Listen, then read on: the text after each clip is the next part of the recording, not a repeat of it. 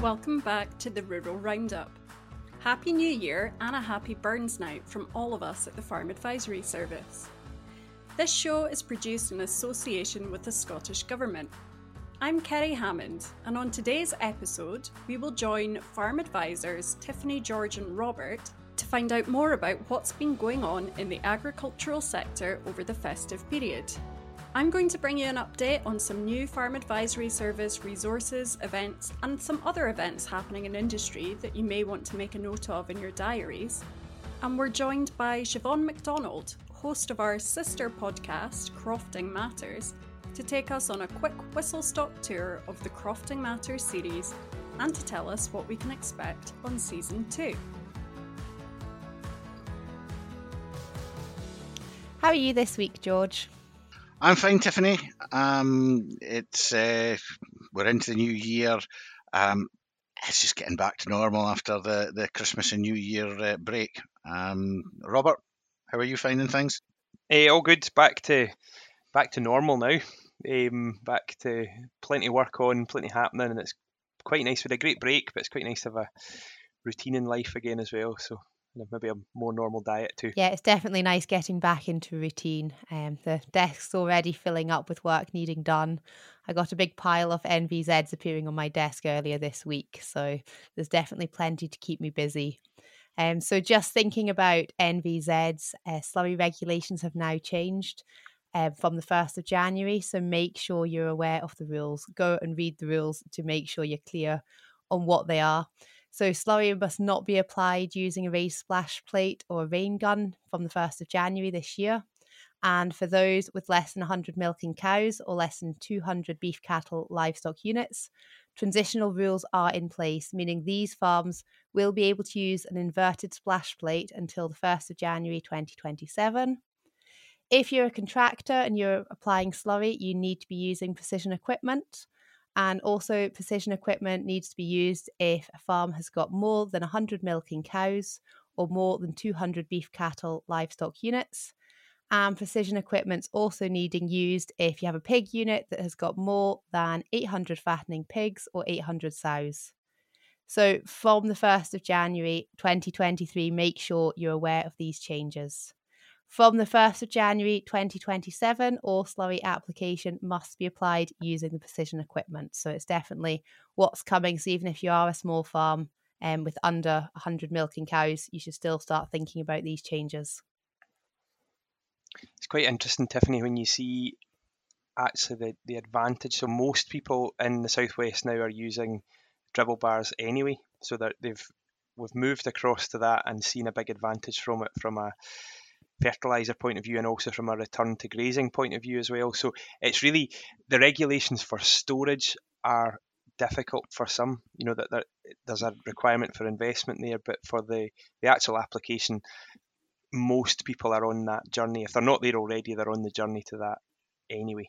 Um, so it's for me, I think it's it's important to talk about it and important. Certainly, we're we're discussing with a lot of people daily at the moment, but for most, it's a reasonably positive story anyway.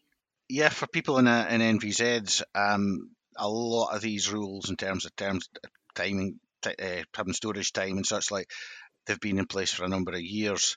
Um, I can see certain areas where, where yeah, having enough storage is going to become a problem because it's not cheap to put in slurry storage. Um, and also, I think the, the rules are being uh, a bit more um, restrictive regarding stores that were constructed pre 1991. Um, so again, in a lot of cases, there could be a, you know further investment required. I think the slurry stores that were built before 1991, they've got to be fully compliant by 2026, um, 1st of January 2026. So there is a little bit of time for that. We've actually at the moment also got our dairy producers are all having a fairly good time of it. You know, the milk price has been pretty strong for the year, and, and this tax year looks to be pretty good for a lot of them, maybe too good for a lot of them. So there are quite a few slurry stores being built with the you know non-grant funded, but funded by not paying tax, if you like. So um, there are there's quite a significant investment in quite a few farms to get up, and it's interesting to see as well that the the regulations are 22 weeks, but actually there's a drive to get maybe up to 30 weeks on, on a lot of these farms just to, you know, we're fully covered with loads of storage and it's a real asset for a lot of these businesses now. Where fertilizer price has gone where it comes back to who knows? But we know if we can store more stuff we can store more of our own, own slurry make better use of it in the spring but also import into our own slurry system as well so get bring some digestate in and stuff as well. So i think it's it's nice to see actually those progressive businesses kicking on and important as well for the the you know people who are struggling or you know beef businesses wondering about investment is let's talk about it let's sit down and see what the options are because there's always another way of doing something reducing dirty water a you know increasing your bedded area reducing the number of cattle on slurry. We don't necessarily need to increase the storage we need to make eh, to make sure we've got 22 weeks for the animals that are on a slurry system so uh, for many there's there's other options out there too yeah i think that's important um, that when people are looking at investments that they, they future proof it any design. Um, you can never have enough storage. The same when people build a shed. More often than not, the thing that they turn around and say is, "I just wish I'd built it bigger." Um, slurry storage is the same. Uh, don't necessarily build it just to the absolute minimum.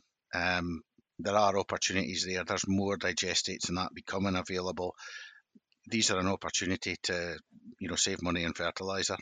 Um, spreading technology it's it's improving, as Robert rightly points out. People are seeing the benefits firsthand um, using dribble bars or other other technologies. It, it, just it saves the saves saves nutrients going up in the air. Really, it's going into the ground. Um, it's getting the growing crop much quicker, and um, it, it's a win-win all round. Really.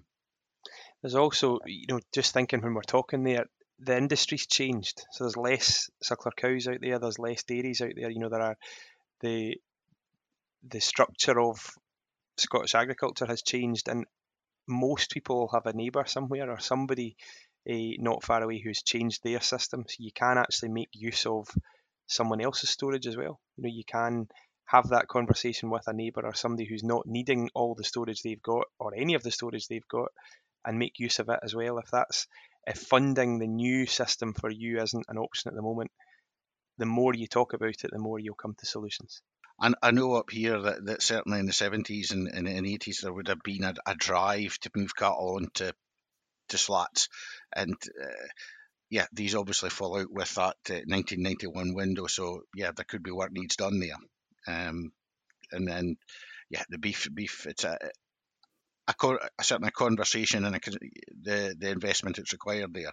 You need to think, can you afford to do it, and, and are there alternatives? I think it's worth considering once you do have your slurry storage is remembering what your NVZ close periods are for spreading organic manure, particularly the ones with high available nitrogen content. Make sure you know what NVZ area you're in and what your NVZ rules are. If you're out with the NVZ areas, then you do have a little bit more flexibility, but make sure you know what rules are relevant to yourself. So for us, we are out with the NVZ area, and I think it's important we all know that so that what what is the regulations are to have 22 weeks storage. It's not to say we need to store it for 22 weeks. So if we've got uh, if we're in a position where you've got lovely early spring weather of January. Um, things have come good, good ground conditions, and we can grow some grass for lamb and sheep, maybe, or for whatever. That's still okay. So as long as you comply with uh, all the existing regulations, it's fine. So really, it's just have the capacity to store for 22 weeks if required. For most people, they will store for right through that period and, and store right into uh, maybe early March. But there is still the option if you can use slurry as a resource for growing winter grass or, or early spring grass, it's, it's still there out with the NVZ. If you've got a pig enterprise instead of, say, cattle on slurry, you've got to remember it's a 26 week minimum storage requirement for the pigs. We've also recently had an announcement about the Scottish Government agricultural budget. Um, the interesting bits which you should be taking paying attention to is that most budgets are remaining static. The AICS budget is remaining unchanged, and there's also an increase um, in the agricultural reform programme money to invest in preparations in post Brexit and post CAP World in 2025. So this is just to help um, ensure that the green agenda is being delivered. Yeah, thanks, Tiffany. I think it's um, yeah, it's important to highlight that um, funding's been maintained. It's going to provide you know some comfort for farmers that they, you know at least they can start doing some budgeting. Um, the main uh, sources of uh, subsidy, basic payment, greening, uh, etc. Yeah, they're going to stay at the same level. Uh, it, it, just provides a bit of peace of mind. Um, there's enough challenges out there at the moment, and at least they can rely on something come the end of the year. And that you know that subsidy check, as you say, George, it's a real, it's a comfort blanket. It's not an incredible volume of money now. You know, it's not in some businesses. You know, the I mean, it's a it's a generous amount of money to, to most businesses, but the the knowledge that it's coming just puts a bit of a floor in the market, just keeps us it keeps a lid on things, and and actually, if you look at the rest of the industry, most things are heading in a reasonably positive direction. You know, costs are beginning to reduce, uh, our input costs are reducing, and the cost of what we're selling, I think now across the board is is pretty strong. There's question marks for, you know, dairying is going to change probably uh, in the next few months, but from a very high level, you know, a, a, slight decline there is, I think, going to be something we can we can wear. But it's nice to know when we're budgeting, when we're looking forward into the new year, that actually there is something there just that keeps us keeps everything calm, keeps everything right, and there's a I think 2023 is a year that we could actually go and make some money. Yeah, just remo- removing that uncertainty just it just makes a difference, um, and it's a it, it is a positive. People know where they stand. Yeah, we definitely do need some stability and knowing what's happening. Um, on not knowing what's happening, um, a lot of farmers will be looking to start lambing. Some might have even started lambing already, and there is now a navel iodine supply warning. So there's a risk of reduced availability or the potentially high cost of the strong iodine which people use for navel dressing. So it's definitely worth um, thinking about going and stocking up your supplies. So the main production is in Chile and production has ceased, which is what is causing the prices to quadruple and could influence um, the availability. It's not just iodine, though, is it? You know, the, the iodine thing, if it's four times the price, it's not going to make or break anyone you know, it, it's a very small input to a business. It's a significant cost when you go and buy it. Um, when you go and buy a, a five litre drum or whatever it is, you know, it, it is a significant cost. But for the, I think it's just a an alarm bell really that lambing and calving is coming for most. You know, spring calving is around the corner.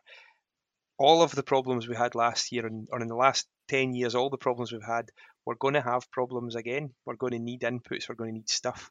So why wait? And I'm, I'm kind of talking to myself here because I usually do this is have a panic when the first calf arrives or the first something's early or I don't have something.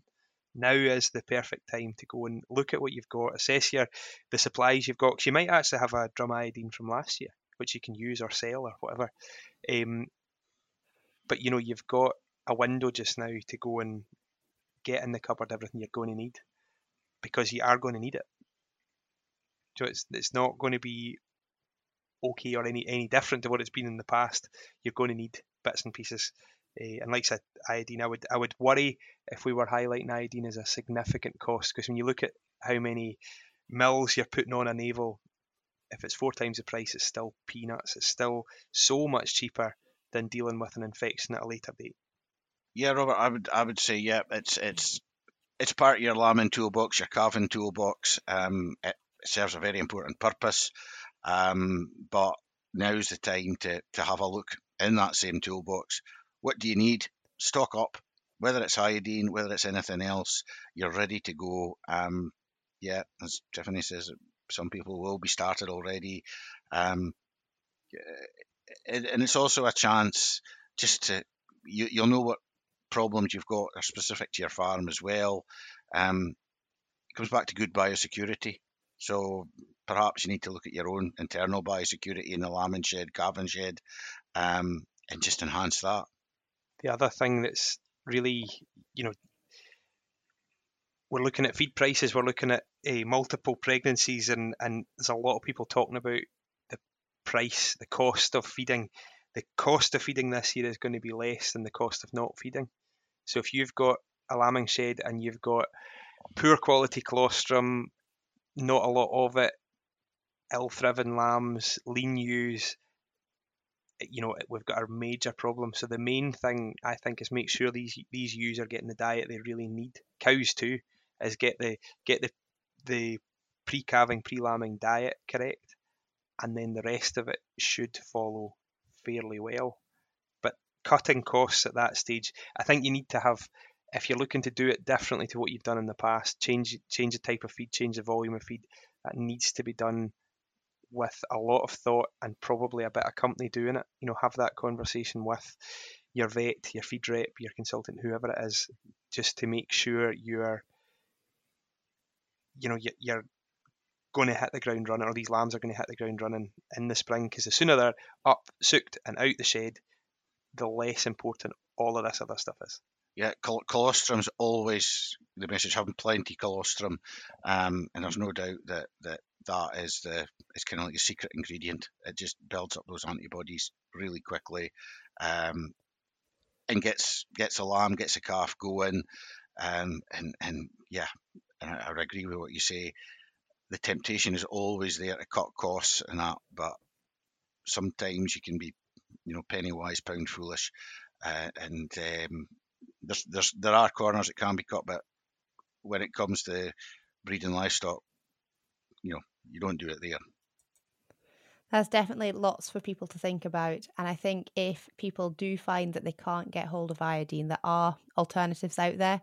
But make sure you have a look at the safety data sheet. Make sure it is suitable for spraying on um, navels of neonatal animals and make sure it's suitable for what you're trying to use it for because you don't want something going wrong and speak to your vet.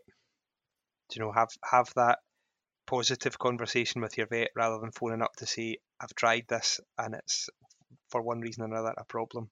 So have that conversation and do it with them rather than do it and then tell them you've done it. So when is it that you start lambing, Robert? So we are we'll start calving about the twentieth of March and then we start lambing on the first of April. So for a wee while yet, although it is coming. You know, you see ewes beginning to change. Certainly, heifers are bringing the bag up and things, so you can see the. Usually, you get New Year out the way, and then it's you know you know the work's coming. So it's good. It's exciting, and it's always a nice time of year as long as we. Is it? Are, are, are there plenty big full bellies? Uh, yeah, they look at anyway. We've not scanned yet, so there's a lot of big scans locally anyway. So I would expect mm-hmm. we'll have a good stuff, a reasonable job. Um, and then we just have to make a job of them for the next wee while and uh, hope and pray that all goes to plan. Mm-hmm. What are you busy with over the next week, George? Um, the next wee while, um, I suppose it's tidying up loose ends. Um, we've still got a few carbon audits um, coming through. Uh, it's really getting stuff out of the way because, like if like our farmer clients, our busy spell starts in a a good month or so. Um, so it's it's really starting to clear the decks for that and, and be ready. Yeah, it's definitely worth being prepared now because it does just get busier and busier over the next couple of months. Have a good week and we'll see you again next time. Catch you later. Yep, see you, Tiffany.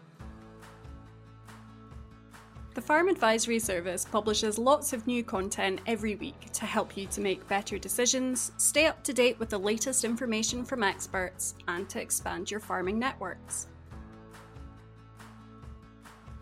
On January the 26th at 12:30, join FAS for a new webinar taking a closer look at the development of the UK Carbon Code of Conduct as a legitimate framework to facilitate the trading of carbon offsets. With woodland and peatland carbon codes well advanced, now is the perfect time to find out more from Doug Wanstall, founder of Regeneration Earth, who'll talk about his work, and Will Foulkes, founder and CEO of Stability, who'll explain about the importance of creating trust and transparency in carbon offsets. Anna Sellers and Brady Stevens from the Food and Footprint team at SAC Consulting will feed back on their University Innovation Fund project work surrounding the opportunities and risks for farmers to consider if engaging in carbon markets. We have two training events on the 31st of January. The first is being held online and is focused on sheep dipping on Uist. Join us online from 7 till 9 pm to find out more about taking part in the safe use of sheep dip courses and how to get your sheep dip certificate with low maintenance in Uist this summer. The online event will include information such as what the certificate means, what the online course includes, how you can prepare for exams and assessments, and a list of the PPE equipment you might need to take the assessment. The second training event on January the 31st is an in person event in Morayshire. It's also being held from 7 till 9 pm, and you'll find it at Longmore Community Hall in Keith. This event is looking at forage crops. If you're struggling with forage shortages and high feed prices, come along to this meeting to hear from some specialist sheep and forage crop experts to discuss the establishment and utilisation of forage crops. Please bring along one of your neeps or fodder beet with shaws intact for one of our practical exercises.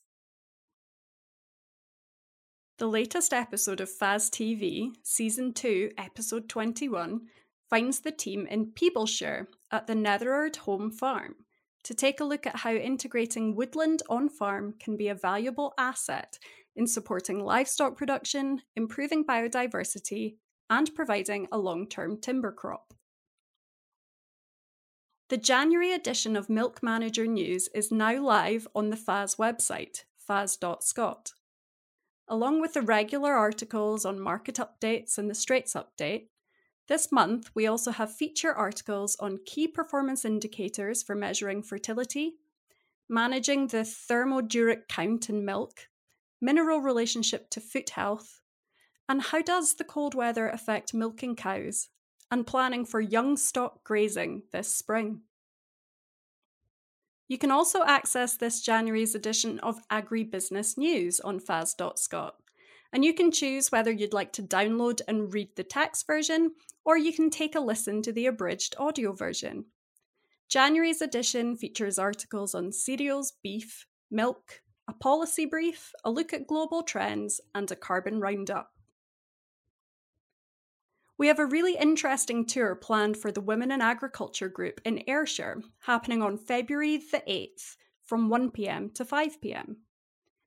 The group will get the opportunity to take a tour of the William Grant and Sons Girvan distillery and have a look at their anaerobic digestion plant.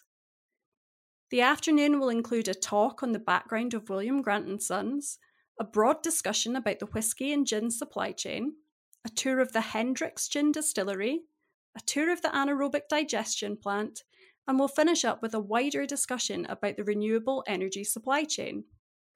This meeting packs loads of value into one afternoon, so unfortunately, we've had to limit spaces to 20 attendees.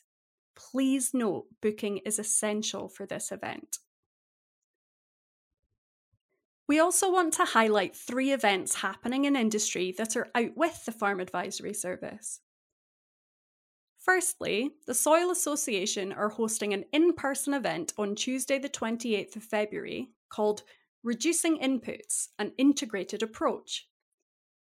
This event takes a look at practical approaches to reducing external inputs in a mixed arable livestock system and is being hosted by Balbirnie Home Farms in Cupar, Fife.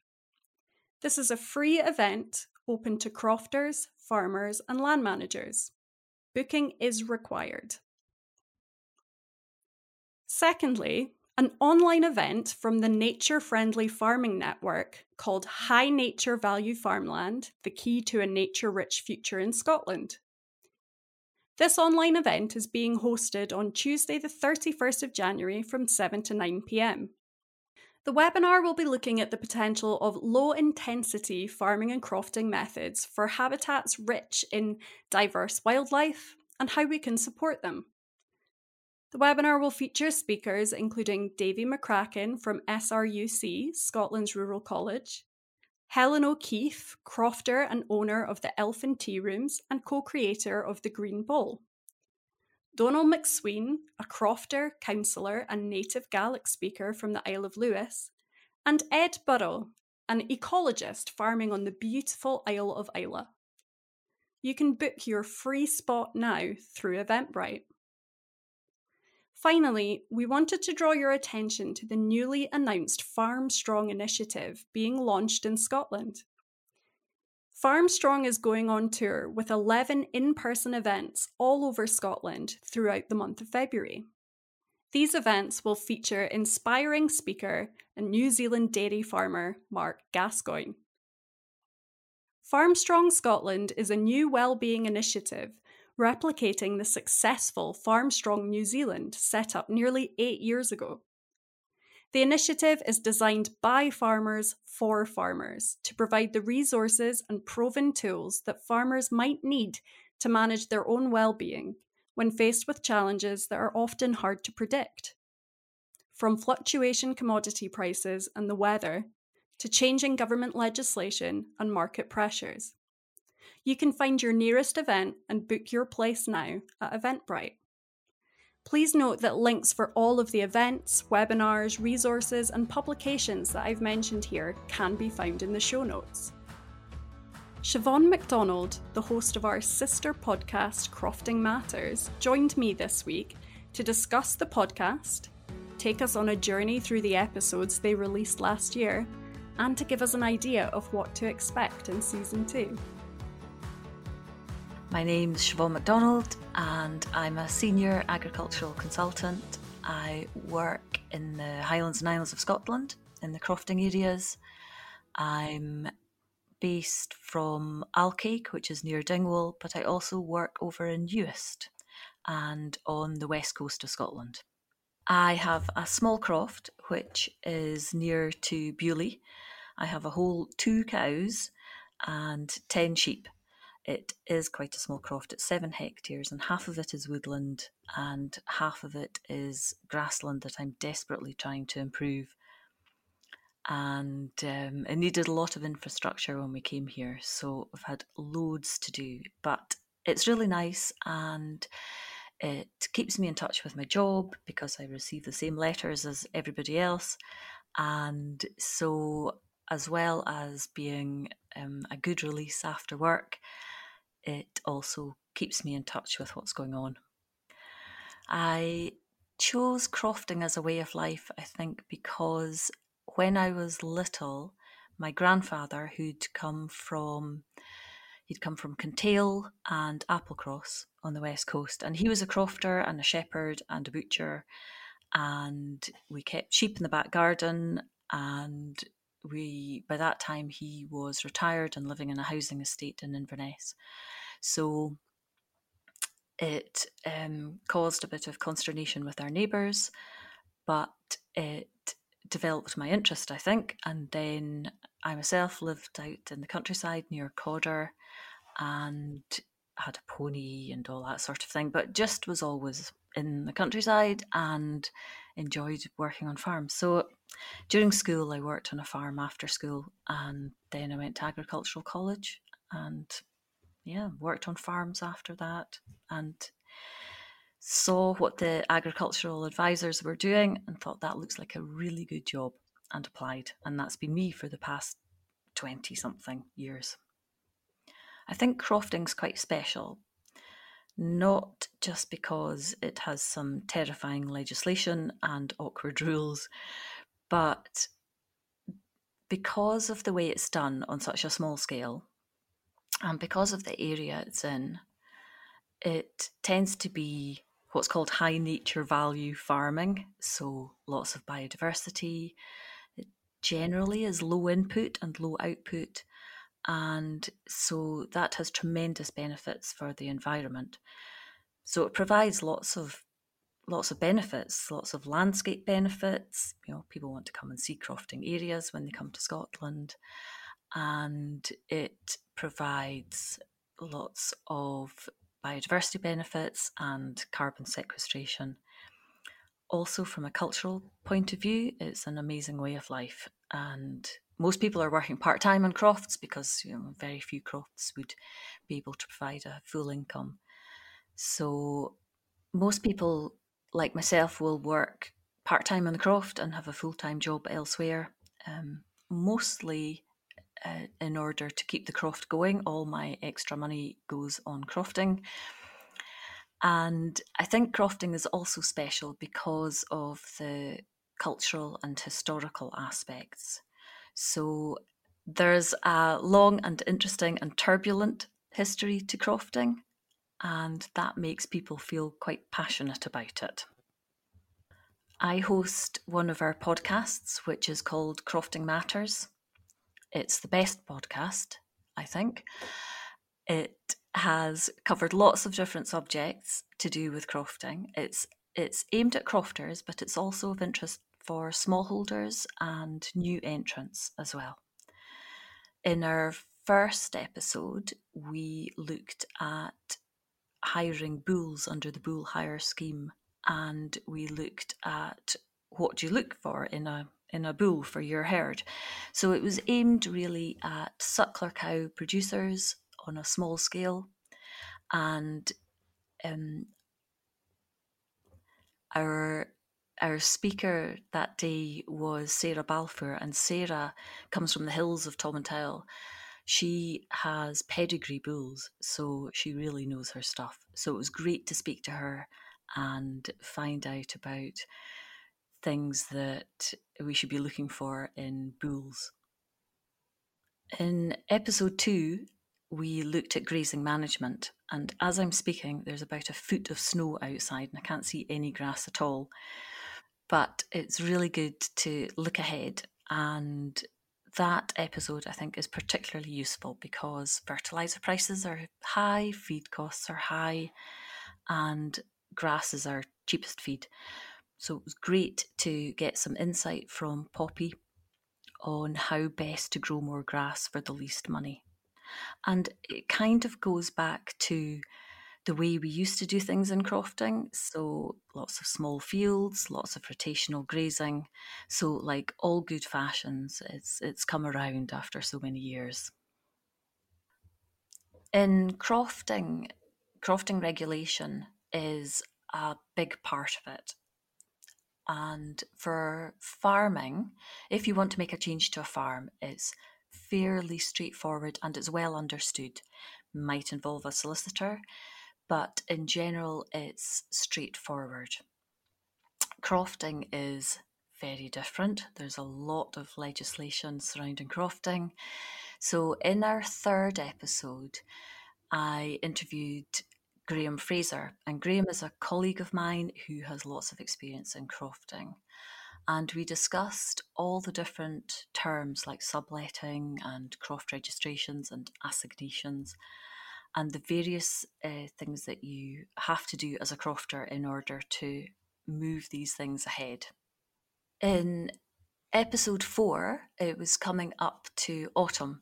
So with Sarah Balfour, again, we looked at replacing females in the suckler herd. And for most crofters, they have a slightly limited choice because their herds are quite small. However, and because most of us will keep our cows for quite a long time and we have small herds, it's really important to get it right. So, Sarah had some excellent top tips on what to look for, including new things like pelvic measurement, which a few crofters are starting to do now. Episode 5 took us to the livestock mart, and this episode is not just of interest for crofters but also for new entrants to crofting and farming. We looked at buying stock and the bidding system, how not to buy something by mistake when you're bidding, what to look for in terms of health, and how to overcome some of the practicalities, such as bringing livestock home. Our final episode, episode six, was timed to coincide with the autumn sales. We looked at selling stock, um, how to batch animals, how to prepare them for sale, how to get the best price. I spoke to John Willie Gillis from Raasay, who manages a sheep stock club, and a sheep stock club is on a common grazing in a crofting area where sheep are managed communally. So all the lambs are sold from the Sheep Stock Club in one go. And John Willie described how he batched lambs for sale and how he got the best price where he went and how he arranged transport for, from the islands. So it was really interesting to speak to him. He's got years of experience and he's quite an entertaining speaker as well. This was the first season of Crofting Matters, and I learned a lot from doing it. I really enjoyed speaking to Graham Fraser and the episode on crofting regulation, strange as it seems. But I also realised that speaking to crofters was a really great way to get some insight as to what they're facing and what they're doing to overcome problems. So for next year, our intention is to speak to more crofters round about the area and to uh, look at some of the things that are of real concern to folk now, such as cutting peat and uh, tree planting. So we'll have a bit more of an environmental feel next year, I think, but also speak to some interesting characters round about the Highlands. Season two will be out in June. We'll have another six episodes over the summer, so please look out for it, even if you're not a crofter. I've really enjoyed doing Crofting Matters, and I couldn't do it without the help of my producer, Ashley Foster, and editor, Ross Mackenzie, and executive producer, Kerry Hammond, and the people who have come and been interviewed and have had such great stories and experiences. Crofters might also be interested to know about other resources through the Farm Advisory Service. Lots of different events that are coming up on how to manage common grazings, which is a really complicated matter, and lots of webinars coming up on preparing for sustainable farming, which not many crofters have taken up, but is of huge benefit. So have a look out for those webinars. And we've also got lots of published resources on the website, which we can also send to you if you don't like using the website, on how to manage common grazings, how to manage your croft, how to cope with some of the regulatory aspects of crofting, as well as agricultural matters such as managing livestock and cropping. Thank you to all our Crofting Matters listeners so far, and I hope that a few of the people listening to this podcast will subscribe for next season. You can listen to all six episodes of Crofting Matters now at their podcast, linked in the show notes. Thanks for listening to this episode of the Rural Roundup. Throughout January, February, and March, the Rural Roundup is going to be releasing six bonus episodes. These episodes each tell a short story of a successful, diversified farm business in Scotland. They're well worth a listen for inspiration, information, and a well earned break from the day to day. Subscribe to our channel to make sure you get notified of these bonus episodes, and we'll see you back on the 8th of February for our usual fortnightly roundup.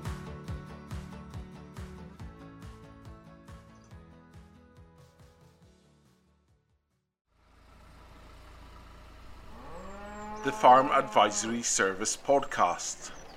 Audio advice on livestock, crops and soils, environment, rural business, and more.